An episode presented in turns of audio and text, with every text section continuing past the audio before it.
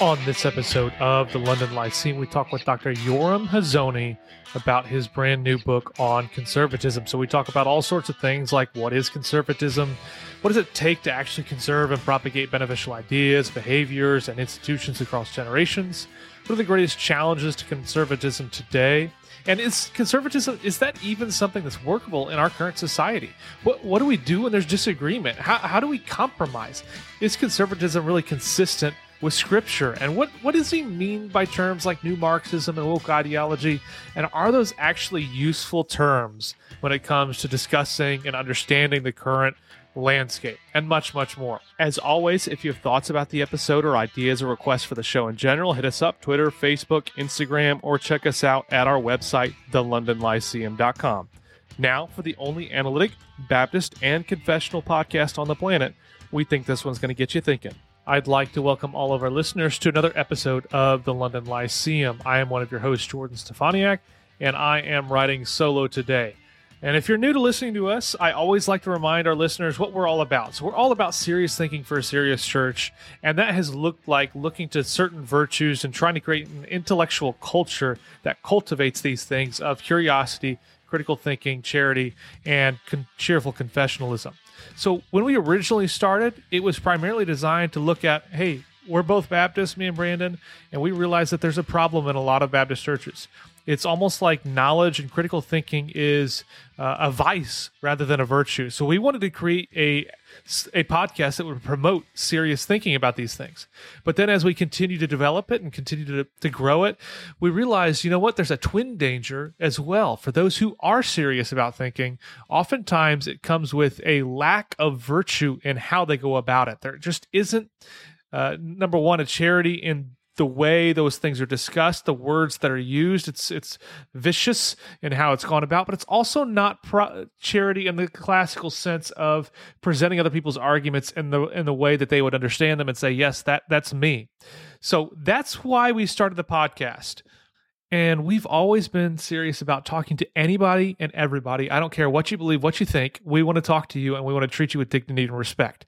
So today, talking to Dr. Yoram Hazony, now I think we're probably pretty close on a lot of things. There's other things I'm curious to find out about uh, and understand better because I honestly don't know where I stand on a lot of these things. I'm a little bit of a political theology novice, but I know you listeners, uh, a lot of you guys are political theology nerds. So I'm pumped about this. Uh, if you don't have his book, I'll link to it in the show notes. He's got a website as well. I'll link to that in the show notes. So let's get to it. Dr. Hazony, I mean, it, it takes two seconds to look at your CV, your website, and realize that you're a leading intellectual in all sorts of things and that you do a lot of stuff. I mean, you're the chairman of the Edmund Burke Foundation. You're writing on the philosophy of Hebrew scripture, on political theology, on politics in general.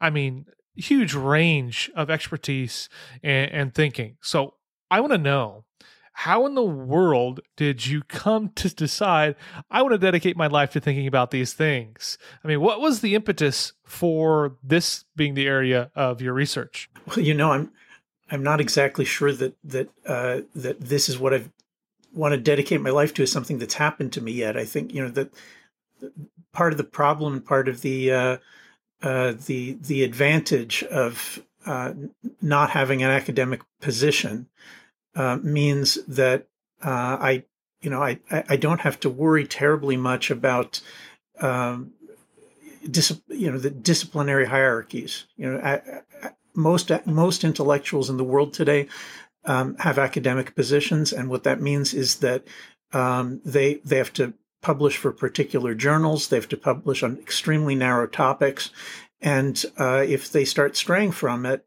um, you know, un- unless they've become like some big superstar or something, most academics, if they start st- straying from it, um, people start looking at them funny and ask them, you know, you know, why aren't you doing your job that that you're being paid to do? Uh, so I, you know, I, I, I didn't I didn't design my life on uh, on on purpose. I mean, in in the book, I have a, a little bit of biography there about how my wife and I met in uh, university and uh, uh, became became uh, Orthodox Jews and and and then moved to Israel. Um, and when when we got to Israel, right after you know, right after college, we you know we we were very young and idealistic, and we decided that that that was the place we were going to make our stand. And if you know if we had to open up a grocery store or a pie shop, then that's what we were planning on doing. And um, I uh, was learning in in yeshiva. Yeshiva is a you know kind of like an Orthodox Jewish seminary, and uh, and uh, I we were at lunch with a particular young rabbi, and uh, you know, and he he asked me what I thought about uh, uh, about John Rawls, and I said, you know, who is John Rawls? Because I had absolutely no idea who John Rawls was, and this this rabbi is dressed all in black, and he's never you know never set foot in a university, and and he says, Yoram, I, I, I just, I just can't believe this. I mean, he's like jaw just dropped, dropped away. He said, I can't believe this. Like here, you graduated from Princeton and, and, you know, you're sitting here and talking about, you know, all these like, you know, big things like, but you, you don't know the, the name of the most important political theorist in the last 50 years. And I said, no, I don't. And he, he went, so this rabbi goes to his bookshelf and pulls down uh, John Rawls and and and uh, Nozick, who's like his his great opponent, and and the history of uh, uh, history of Western philosophy by Bertrand Russell, and he shoves this stuff at me, and and he says, "Look, read this stuff, and then come back and talk to me." And um, as I started reading, I realized, I mean, I really realized that he was completely correct. I was completely ignorant, and uh, and so uh, I decided to go to graduate school in political theory and uh, but you know I even then, I I just I didn't fit into the you know into the usual boxes within you know the the the first year you you you, you take like a history of uh, uh of political philosophy that begins with you know pre-Socratics and Plato and then goes all the way up to uh, you know Heidegger, let's say, and uh, the whole time I was taking this introductory course, I kept thinking you know, my gosh, I can't, you know, this stuff sounds so much like scripture, like the Bible. Now, when, when I'm talking about the Bible, I'm, I'm talking about the, the, the Old Testament. I'm, uh, I, am certainly not an expert in the New Testament, but, uh, but uh, it sounds like Jewish scripture. It sounds like Hebrew scripture. And uh, this feeling just sort of like uh, uh, built up throughout my graduate studies where I just kept bringing it up in class after class. And it turned out, you know, that the story they're telling of the West, and this is, I, I now know that this is true everywhere. The story they tell of the West is, is basically that it was born in Greece and then follows like this gigantic super highway to Berlin. And like all the major ideas happen along this trajectory from, from, from Athens to Berlin. And, uh, and so I, I asked to do my dissertation on the Bible, on on the political thought of the book of Jeremiah, and and my I was just blessed that my you know, department, every single one of my professors was you know was a, a, a lefty kind of liberal. You know, there were no conservatives there, and and they were intrigued. In those days, you were allowed to ask out of the box questions, and uh, and they let me do it. And that that's the beginning of the story. And si- since then, I've been, you know, uh, d- depending on what I could get support for. Uh, I, have uh, built up, you know, a, a, circle of friends who are interested in the kinds of things I'm interested in, and basically, what we're trying to do is to uh, uh rethink, you know, what what would academia look like? What would history, history, and Bible studies, and philosophy, political theory, um, and other disciplines? What would they look like if you know if they were built on the assumption that uh, that Jerusalem is the is is the basis. You know, not not in any way to discount uh, Plato and Aristotle, but just that chronologically it all begins in in Jerusalem, and then trace the ideas forward and, and and see what the story looks like. It comes out looking real different. Yeah, for sure. So I I think most of our listeners are this is pretty timely because i think a lot of them are interested in these sort of questions. They're especially you know with, with, the changing and shifting culture i think that's causing a lot of people to rethink their paradigms. Uh, people who are almost i mean i think of myself i'm some sort of a political novice and you're even you know even in the beginning of your book you're talking about people who are you know they're almost like conservatives but they don't really know what they believe and they're not really fighting for conservatism in any legitimate way. So I would probably put myself in that bucket for a long time, and I'm still trying to learn and understand um, where I fit in all of this. So I think a lot of our listeners are probably in a similar spot. So maybe the first thing we do now is just give me your like if you give me one to two minute definition of what you would say this is conservatism when i'm talking about conservatism this is what i'm referring to because i think if i went and walked down the street and i asked people what does conservative mean i'm going to get 50 different answers. So just uh, give me how would you describe it? And maybe what are the common misconceptions that go along with it? You would say that's not conservatism. Okay well um, to make to make a complicated thing uh, short and simple, hopefully, political conservatives are uh, political conservatism is a tradition that sees uh, that sees religious and national traditions as being at the center of strengthening and maintaining a nation through you know over generations over time. And uh, when when you begin with that you know that kind of question you know what would we need to do in order to be able to maintain a nation over time? And you start you start thinking about you know how, how does society work? Uh, what what what makes a people unified? What makes them cohesive what allows them to uh, to transmit things to the next generation and what causes that to fail when you ask those questions you get you know a very different set of answers than you get from uh, traditional liberal political thought. Now, li- liberal political thought is is uh, uh, political philosophy that or, or, political theory that begins in a different place. It starts with some kind of an assumption, like um, human beings are free and equal by nature. Uh, they're perfectly free and they're perfectly equal by nature. And then it goes on to say uh, that their obligations only come from their consent. In other words, when if people agree to you know to to be obliged morally or religiously or or politically, then um, then they have to do you know what what they're told to do by you know by the state of the religion. But all that depends on consent. If you don't agree, then there are no obligations. Right? Conservatives look at this and they say, look, that's not a theory of obligation that's that's a theory of how to be free from obligations because basically what you're saying is anytime you know somebody attacks your country and uh, your country's at war and your friends and your neighbors are fighting and your family's in danger and then you sit there saying well you know do i consent to be you know to have an obligation to fight? No i don't consent. And conservatives look at this and and and they say well that that's not where that's not how obligations work. I mean cer- certainly consent plays some kind of role but you know, if you have an obligation to, you know, protect your family or to protect your country, it's got to be something that arises from uh, from the you know the, the, human nature, the nature of societies, and and and that's what we should be thinking about. So conservatives are you know can can love uh, individual liberties, you know, as much as anybody else, but you, you can already tell that conservatives are are always balancing uh, individual liberties against other other important goods.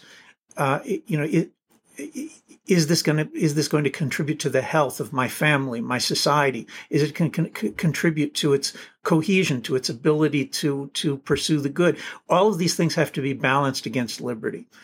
So, um, j- just to be clear, the, the the tradition that I write about in my book is the Anglo-American conservative tradition. I, I, you know, conservatives can be very different in very different kinds of uh, national traditions. I, I, mostly know about uh, this Anglo-American tradition. I know something about Jewish tradition. Those are kind of the things that that I know a lot about, and other things I know less about.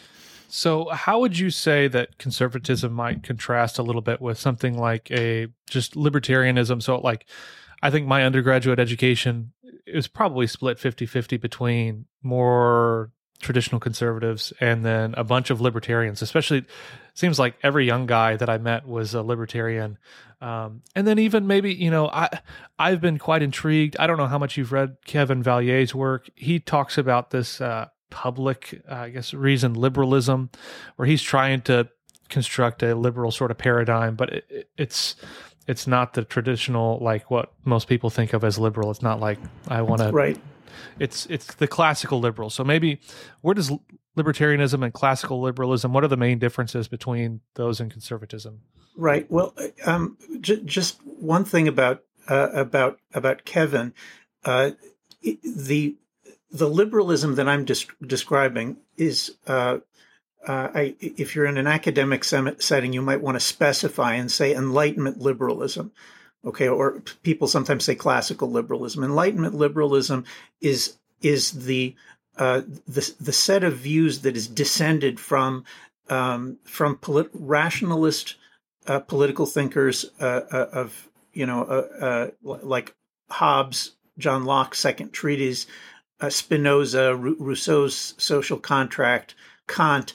The this group of thinkers that they, they kind of give you the the foundation for a for a liberal worldview whose premises are equality and the equality and freedom of the individual, obligation by consent, and then a third thing I didn't mention, which is the universality of reason, the assumption that that all um, human beings, all healthy, normal human beings, are endowed with the same reason, and they can identify self-evident ideas or principles. They can agree quick, reasonably quickly to them, and then from those deduce conclusions that are universally valid so what that thing with what I've just described, let's call it enlightenment liberalism. Now, what Kevin is uh, is is you know always objecting on social media, and it's completely uh, reasonable from his perspective. He's saying, "What are you talking about enlightenment liberalism for? Don't you know that that's been you know that that's been dead for thirty years?" And now he's he's right that beginning in the late 1980s, 1990s, a lot of academic liberals um, uh, start looking at these premises, which had been, you know, conservatives had been pounding these premises and Marxists had been pounding these premises, you know, for, for, for hundreds of years, literally conservatives have been saying these premises make no sense. And then the Marxists joined in. And at some point in around, around the 1990s, academics who identify themselves as, as liberals started throwing pieces of this overboard um, Richard Rorty, a philosophy, famous philosophy professor, um, described it as well. You know, we used those Enlightenment rationalist premises to climb up the ladder to liberalism, but now we're we're up there. We can just get rid of the ladder. We don't need the ladder anymore, which should sound scary to you because it is. But uh, so what happens is that a lot of academics talking about liberalism they're now talking about all sorts of things, and in some ways they sound more like conservatives. But I, I think that if you want to keep your head clear, you should notice that in the public sphere, the great majority of intellectuals, politicians, journalists, just about anybody who is talking about liberalism is still talking about some kind of enlightenment liberalism, even though the academics are saying no, but no, but no, but, but we, we, we want we want to amend that. So I'm going to stick to that for now. Cool, that's super helpful. So early on in your book, you mentioned this several times, where this idea of conservatism wants to conserve and propagate beneficial ideas, behaviors, and institutions across generations. And I really like the way you set that up. So I, I, I want to know in your mind, I mean, what does it take to do that? So if someone says, I'm convinced of this, how is it that they go about conserving and propagating these things? Okay. Uh, there's an awful lot about that in my book. And uh, uh, let, let, let's begin with this. Um, uh, with this this concept of uh, of cohesion, uh, conservatives, you know, go, going back many centuries, assume that there's such a thing as cohesion or fellow feeling um, that that that uh, refers to the degree to which uh, a given loyalty group, a loyalty group. I'm sorry about the jargon. Loyalty group could be like a you know, it could be a family as a loyalty, a small loyalty group, a family, a congregation, a tribe, a nation, even, even, even, you know, families of nations can be, can be loyal to one another, can have a certain degree of cohesion. And when we talk about um, cohesion, we're talking about um, something objective that exists in the political world, uh, even though it's not included usually in liberal political theory, but it's something that's objective. If you uh, squeeze, lean hard uh, on on some families, they, they they come together in adversity. If hard times make them feel uh, closer to one another, and and uh, and, and, feel like they're they're they're fighting together in order to overcome some you know some great hardship or or maybe to achieve some you know some great triumph, and they feel one another's pain and they feel one another's uh, what's happening. Each one feels to you know what's happening to mom and what's happening to dad as though it's happening to them or to their sister and their brother. So th- that we just we call that a you know a high degree of cohesiveness. That when when when you when you bear down on it, people come together. Uh, on the other hand, you the, there's the opposite, which is is is dissolution. A, a, a dissolute family is one that when you lean on it, the opposite happens the, the husband wife start you know start fighting all the time and they start blaming one another. Instead of seeing that you know that they need to come together they just start blaming one another. This happened because of you. No this happened because of you. And then the kids start doing the same thing. So at a very basic level this this this question of uh, the the the the heart of the question of conservative political theory is is you know what what do you need to do in order for families, tribes, nations, congregations uh, to to be cohesive in this way. And uh, in in in, uh, in my my book, in uh, Conservatism: A Rediscovery, I, I make the argument that the that the principal mechanism this is this is uh, not just it's not just a political argument. I mean, it's, it's it's a psychological. I think it's a psychological fact that the principal mechanism that causes people to be loyal to one another is uh, giving honor. Now, giving honor, your audience should be able to recognize this immediately as an important biblical value. It's almost never discussed. It's almost never taught uh, in li- liberal society. People don't even know what it means. But if you go back to um, you know to Hebrew scripture, you'll see that this this idea of uh, kavod, kavod is Hebrew for weightiness, of making making your husband weighty and significant, acting as though they're important. And the same thing for your wife. And children owe an obligation, according to scripture, an obligation to make their parents uh, weighty and significant. Okay. That, uh, it turns out that when you have a, uh, any kind of hierarchy, any kind of loyalty group, where um, where the younger people are giving honor to the older people and the older people are sort of exchanging honor with the other people who are, are at their, their their level. And everybody can see that that's what's going on. That that's that's like putting money in the bank. When the hard times come people feel the connection the the loyalty to the people who've been honoring them all along Okay. And so if you want it like a simple, a real simple answer to the question, what's happening to America? Why does it feel for the first time in our lives like, uh, like it's really literally going to come apart? Like people, you know, like the different tribes hate each other so much that they even even the simplest thing they can't they can't come together and say, yeah, we need to come together for that because they got to blame the other guy. So what's happening is is uh, what conservatives call dissolution. And the, the root cause of it is an incapacity to honor people who disagree with you. Now, if you if you were able to do that kind of honoring, then this is this is a long answer to your to, to your question, but this is this is the punchline. The punchline is that that that loyalty groups that do honor one another are the ones where transmission from one generation to the next is, is capable of occurring.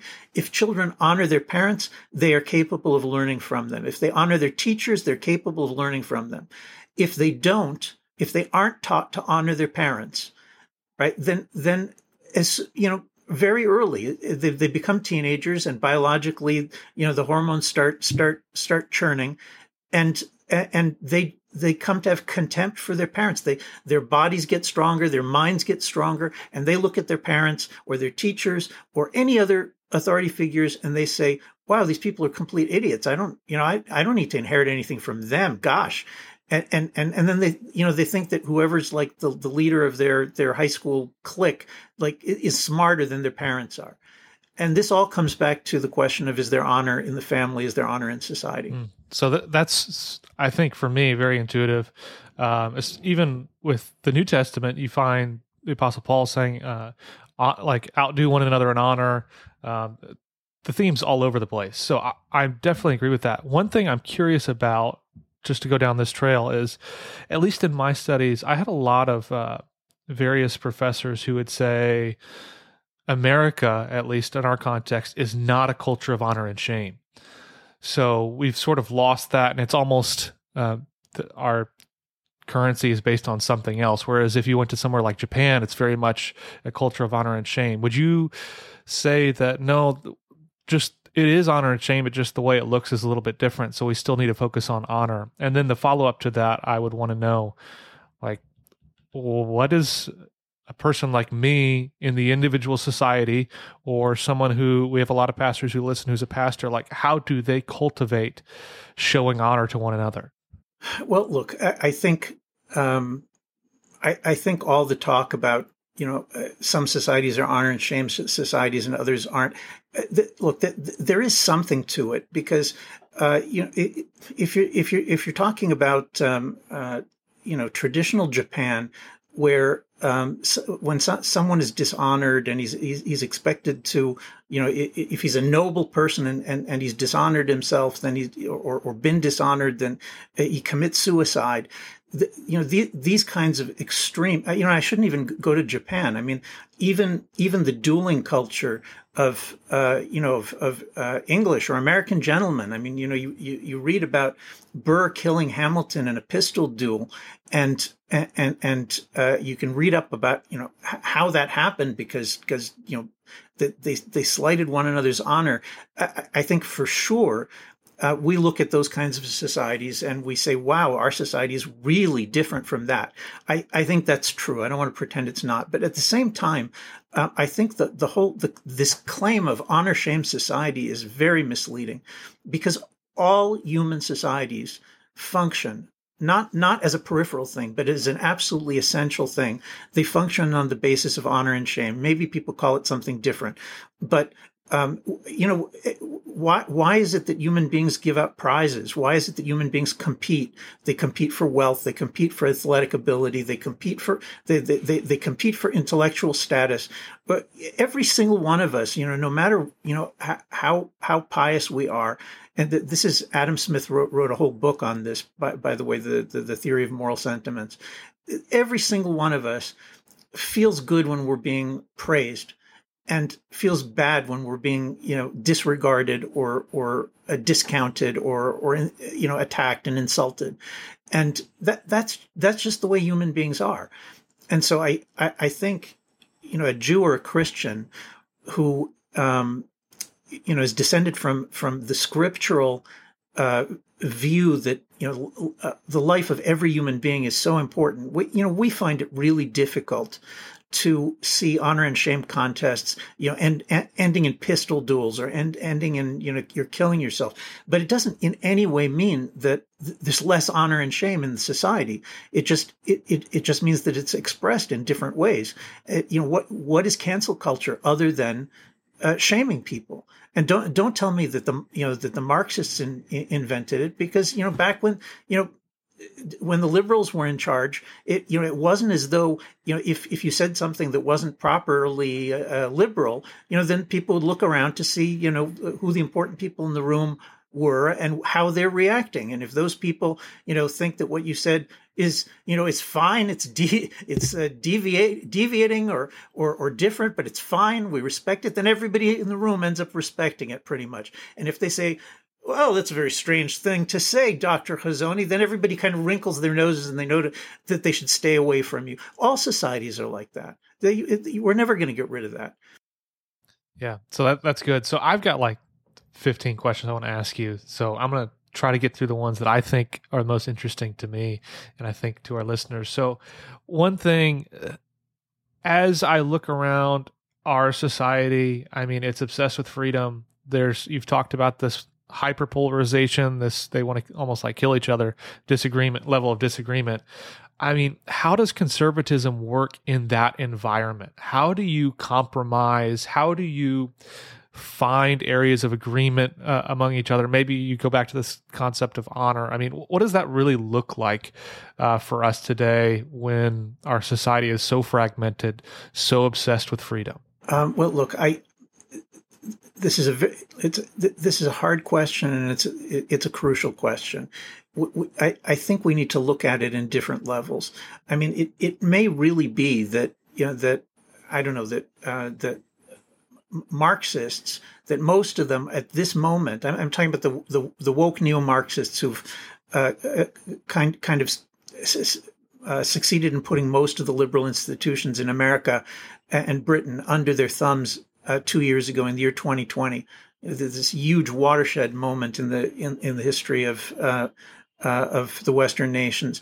It, it it may be that a lot of those people are you know they are uh, really pumped up with their ideology. They feel like victory is coming. They don't. They don't feel a common enemy. You know, certainly not with conservatives and probably not with liberals. And you know, this this is a really, really uh, a difficult situation. But I, I would suggest that we start in a different thinking about this in a in a different place, because if there are no societies anywhere, let's say in America, where um, where this kind of uh, honoring your rivals is being uh, modeled and cultivated, then it's it's a really big leap to expect that at you know at the national level uh, that that uh, uh, you know that, that leading national political figures uh, who are on television every day and if these huge egos that they're going to be doing it if it's not happening at the state level and it's not happening you know sort of within the national church organizations or uh, or, or, or other such things.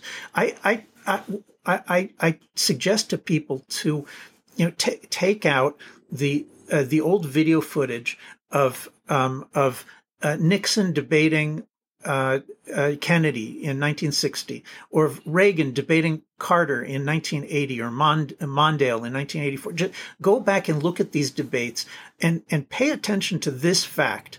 Are these people stirring up hatred against one another? Are they demeaning one another? Are they calling each other names? Are they, they, they are, are they suggesting that they're disloyal to their country? I mean, uh, that they work for Russia or for, I mean, the, just go back and look at it they may hate each other, but they're refined and disciplined enough to understand that the good of the country depends on them emphasizing explicitly and implicitly you should vote for me, but if you vote for the other guy, it's not the end of the world because I know that he cares about our country and I'll work to try to help him. And then I'll win the next time around and he'll work to try to help me. Okay, that that is what has disappeared. And so I think start by thinking, am I doing this in my family? Do my husband and uh, do I do this with my wife? Do we do this in, in our in our local church? Do we do this in larger scale, you know, big organizations at the national level? Um, if it's taking place in a lot of places, then there's a chance that that you know people will rise up and they'll have an influence and they'll and and and things will slowly change. But i'm afraid that things are going the opposite direction that the uh, that the national leadership uh, you know the the models contempt um, and and and and uh, hateful warfare both parties all the time.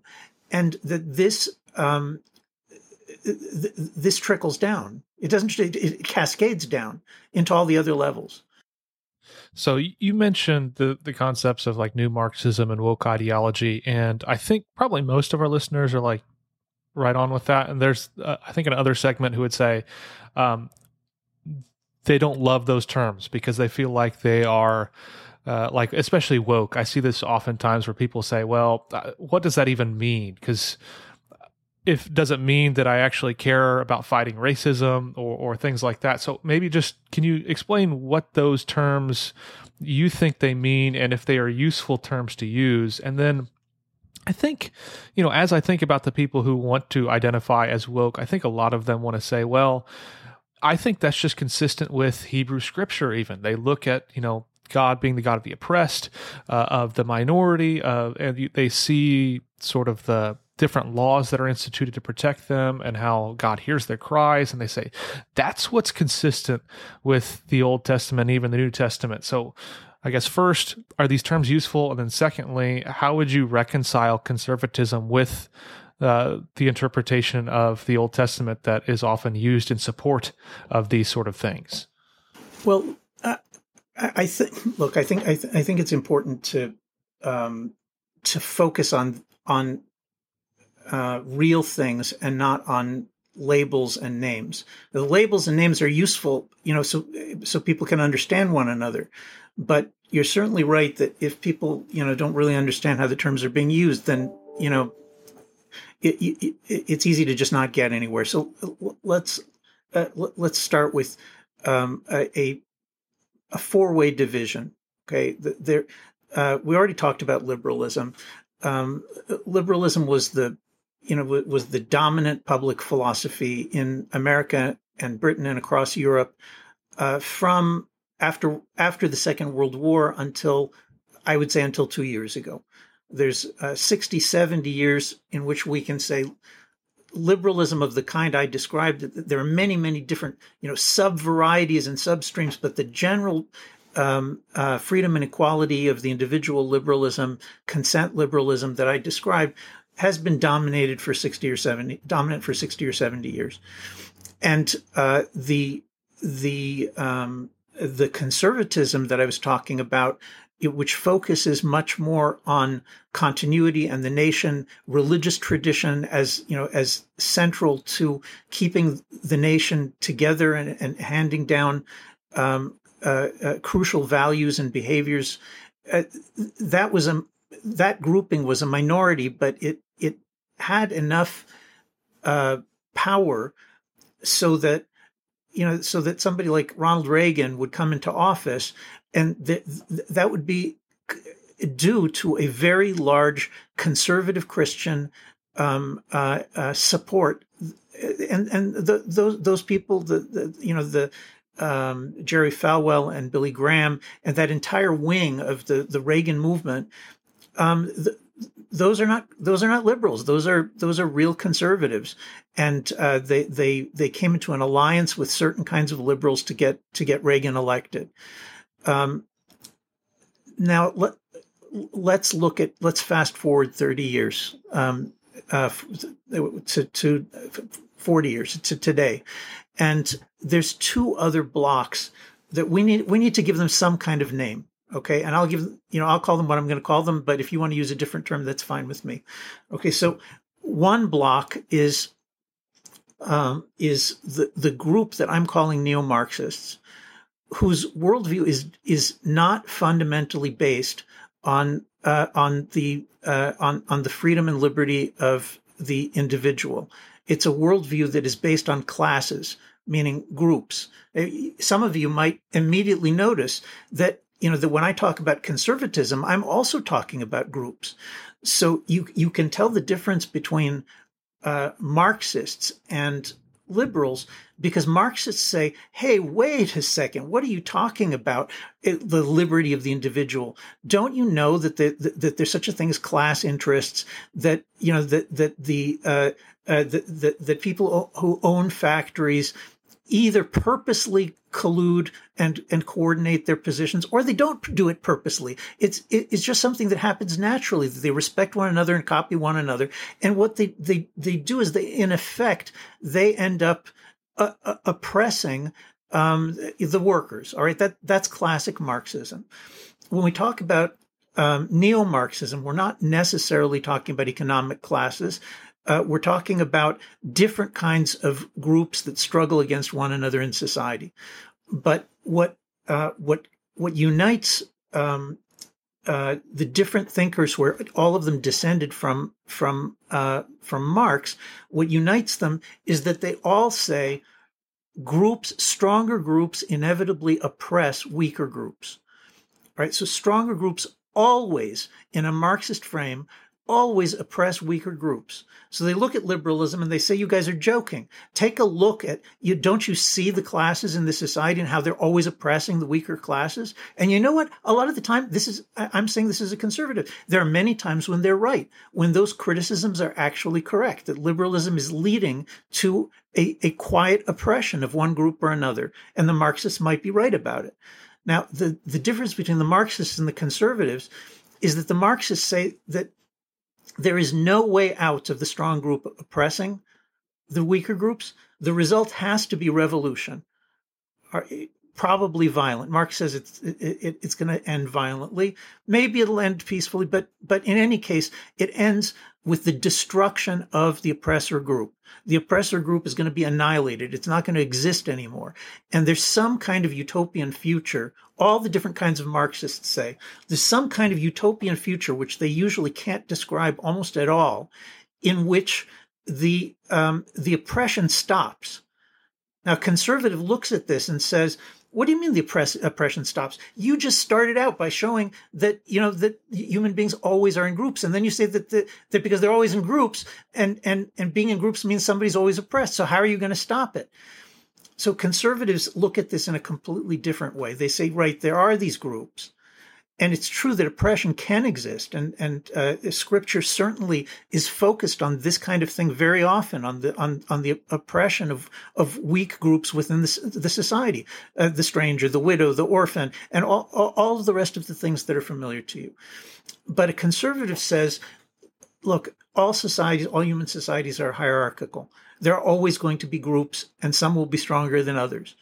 And the search for justice in a society is not the search to destroy the strongest group, which causes chaos and is, is usually just evil. It's the search to find the proper balance so that each group is getting the, is is getting the honor that's due to them. Now, the, the honor that's due to them, it may involve giving, you know, if they're if they're poor, it may involve giving them charity. If they're um, if they're despised, it may involve you know, speaking well of them publicly. You know, a leader who says, you know, and and and and and we honor this group for their contributions. You know, that can be an incredibly important thing to people. Okay, so the last group I want to talk about just really quickly is to the right of conservatives, or or you know, sort of towards the fringe. There are other groups that are are not fundamentally nation based, and it's important to talk about them now because on the American political right, we see every year uh, that that um, beyond the conservative uh, uh, conservative circles uh, that think about the nation, there are race based ideologies and or dictatorial ideologies which are growing on the American right.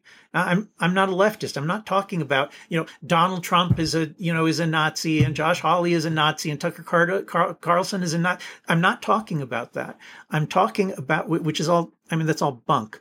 But but I'm saying that there literally are groups that explicitly talk about uh, Christianity and Judaism as having failed uh, or the, the American Constitution, the Anglo American constitutional tradition, as having failed. And they're looking for uh, a, a dictator. They, th- many of them are uh, overtly pagan in one way or another.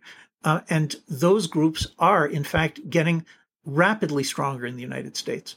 One of the most important goals that conservatives have is to is we we we look at the young people in in the United States. Let's say somebody who's 25 years old, and we know that if they're curious at all, they are reading.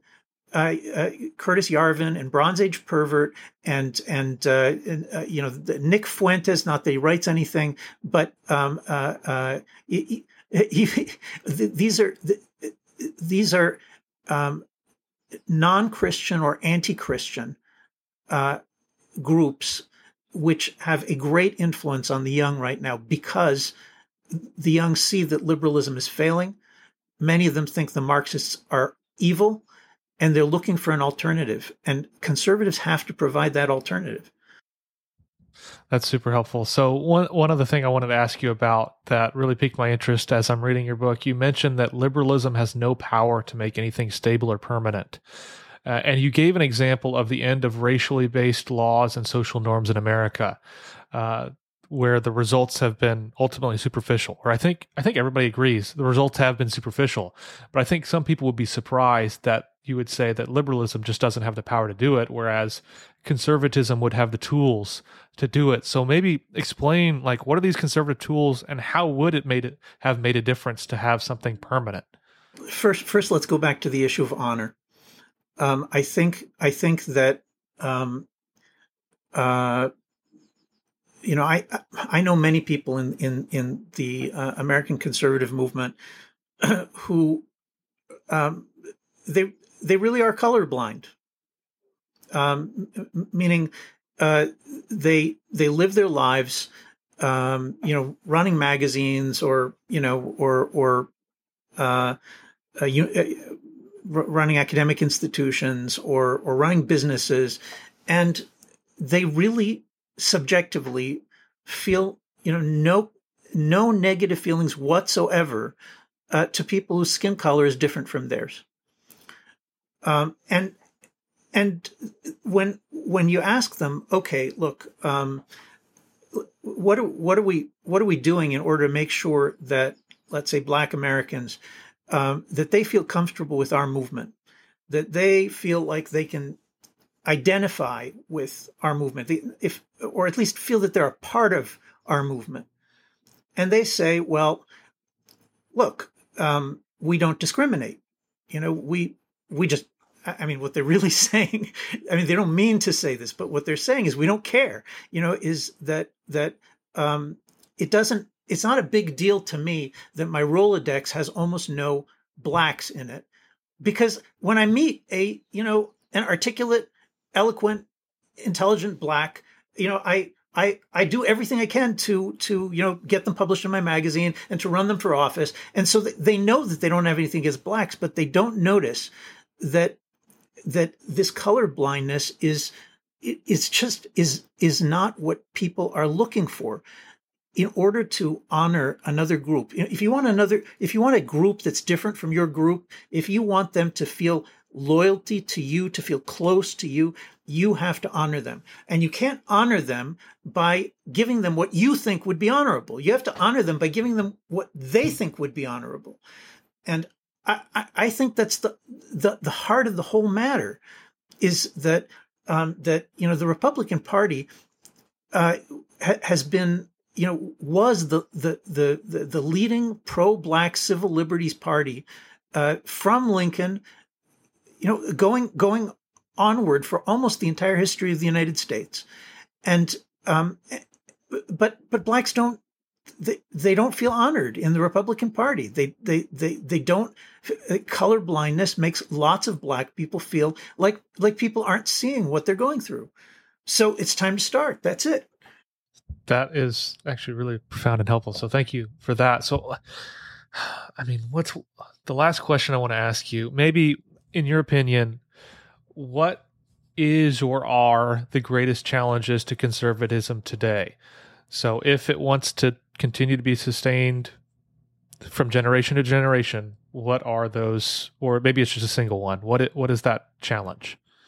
The greatest challenge is the uh, is the the dishonorable position in which the Bible uh, uh, uh exists today. I, I, I mean the these these the the enlightenment rationalists that we were talking about spent hundreds of years like two, 200 300 years trying to create a society in which the bible would be dishonored in which it would be considered superstition and foolishness and the, the opposite of philosophy and the opposite of reason. And we have to understand that that has succeeded all right? Succeeded. Even believing Christians, pious Christians, and I'm, I'm talking about across denominations, when they move in, you know, sort of more educated circles, they stop talking about the Bible.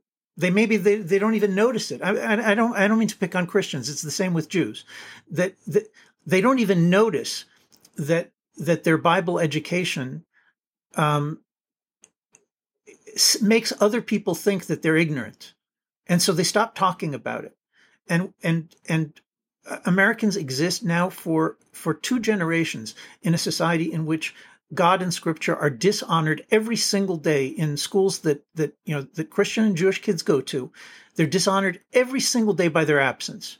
You know, the uh, teachers, entire school systems, the whole country thinks it's normal that that God and and the Bible can are just not important enough to be to, to be mentioned in in schools or in public life in in in most elite educated places let's say television programs. You know, like if, when does it it it's been erased. The Bible's been erased, and the people who believe in it are collaborating with this erasure, and that's that's the hardest thing. That's the first thing.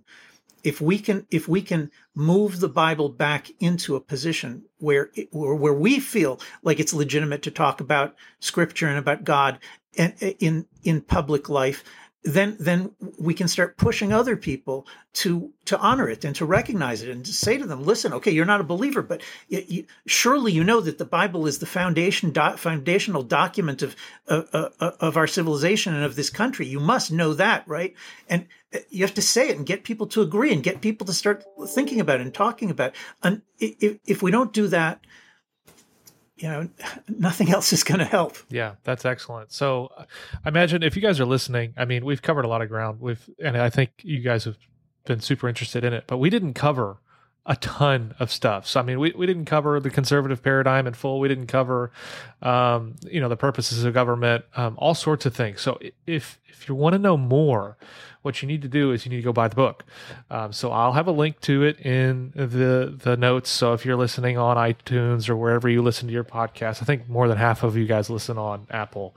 So it'll be there. There'll be a link, just a hyperlink. You click it, go buy it. Um, I think you'll enjoy it. It's not written at a level where you can or you're going to feel like you don't understand it. So I know we sometimes we have some more academic guests where you might go buy their book and you're like, "Wow, I need a dictionary for literally every word that I'm reading." You can you can very well understand what Dr. Hazony is saying. He's written it in a, in a style that's uh, it's entertaining, it's readable. I mean, I was reading it at the beach with my two kids asking me to help with like digging stuff, and I was able to keep you know track of what's going on. So I really uh, think you would enjoy reading the book. So go get it. Um, and another thing, I want to I don't always tell you guys to do this, but you should uh, just think when you read a book and you think this was actually really helpful. One of the best ways to help the author, encourage the author to write more um, other than just sharing their work with other people, is to actually go on Amazon and give them a, a good rating. Um, you'd be surprised at how much those sort of things influence the algorithm and influence people's buying decisions. So, if you want more uh, helpful works to be propagated, that's a, a very simple way you can support authors is by giving them a five star rating on Amazon and giving just, hey, this is what the book is. This is why I think you should read it um, that really makes a difference. So I encourage you to do those sort of things when you read books that you enjoy, including this one. So everybody's been tuning in. I'll make sure you have links to all this stuff, including his website, so you can go check it out and read more of his work because I think um, it, it's it's needed, it's fascinating, and um, it, it's enjoyable just to, to, be thinking about these ideas because they are the greatest ideas uh, that America has really ever come up with. So clashing with them is uh, super fun. So anyway, everybody's been listening. Thanks for tuning in to the only analytic Baptist confessional podcast on the planet, and we'll talk to you guys soon.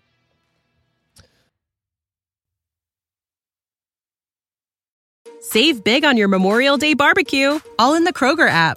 Get half gallons of delicious Kroger milk for 129 each, then get flavorful Tyson natural boneless chicken breasts for 249 a pound, all with your card and a digital coupon. Shop these deals at your local Kroger today or tap the screen now to download the Kroger app to save big today. Kroger, fresh for everyone. Prices and product availability subject to change. Restrictions apply. See site for details.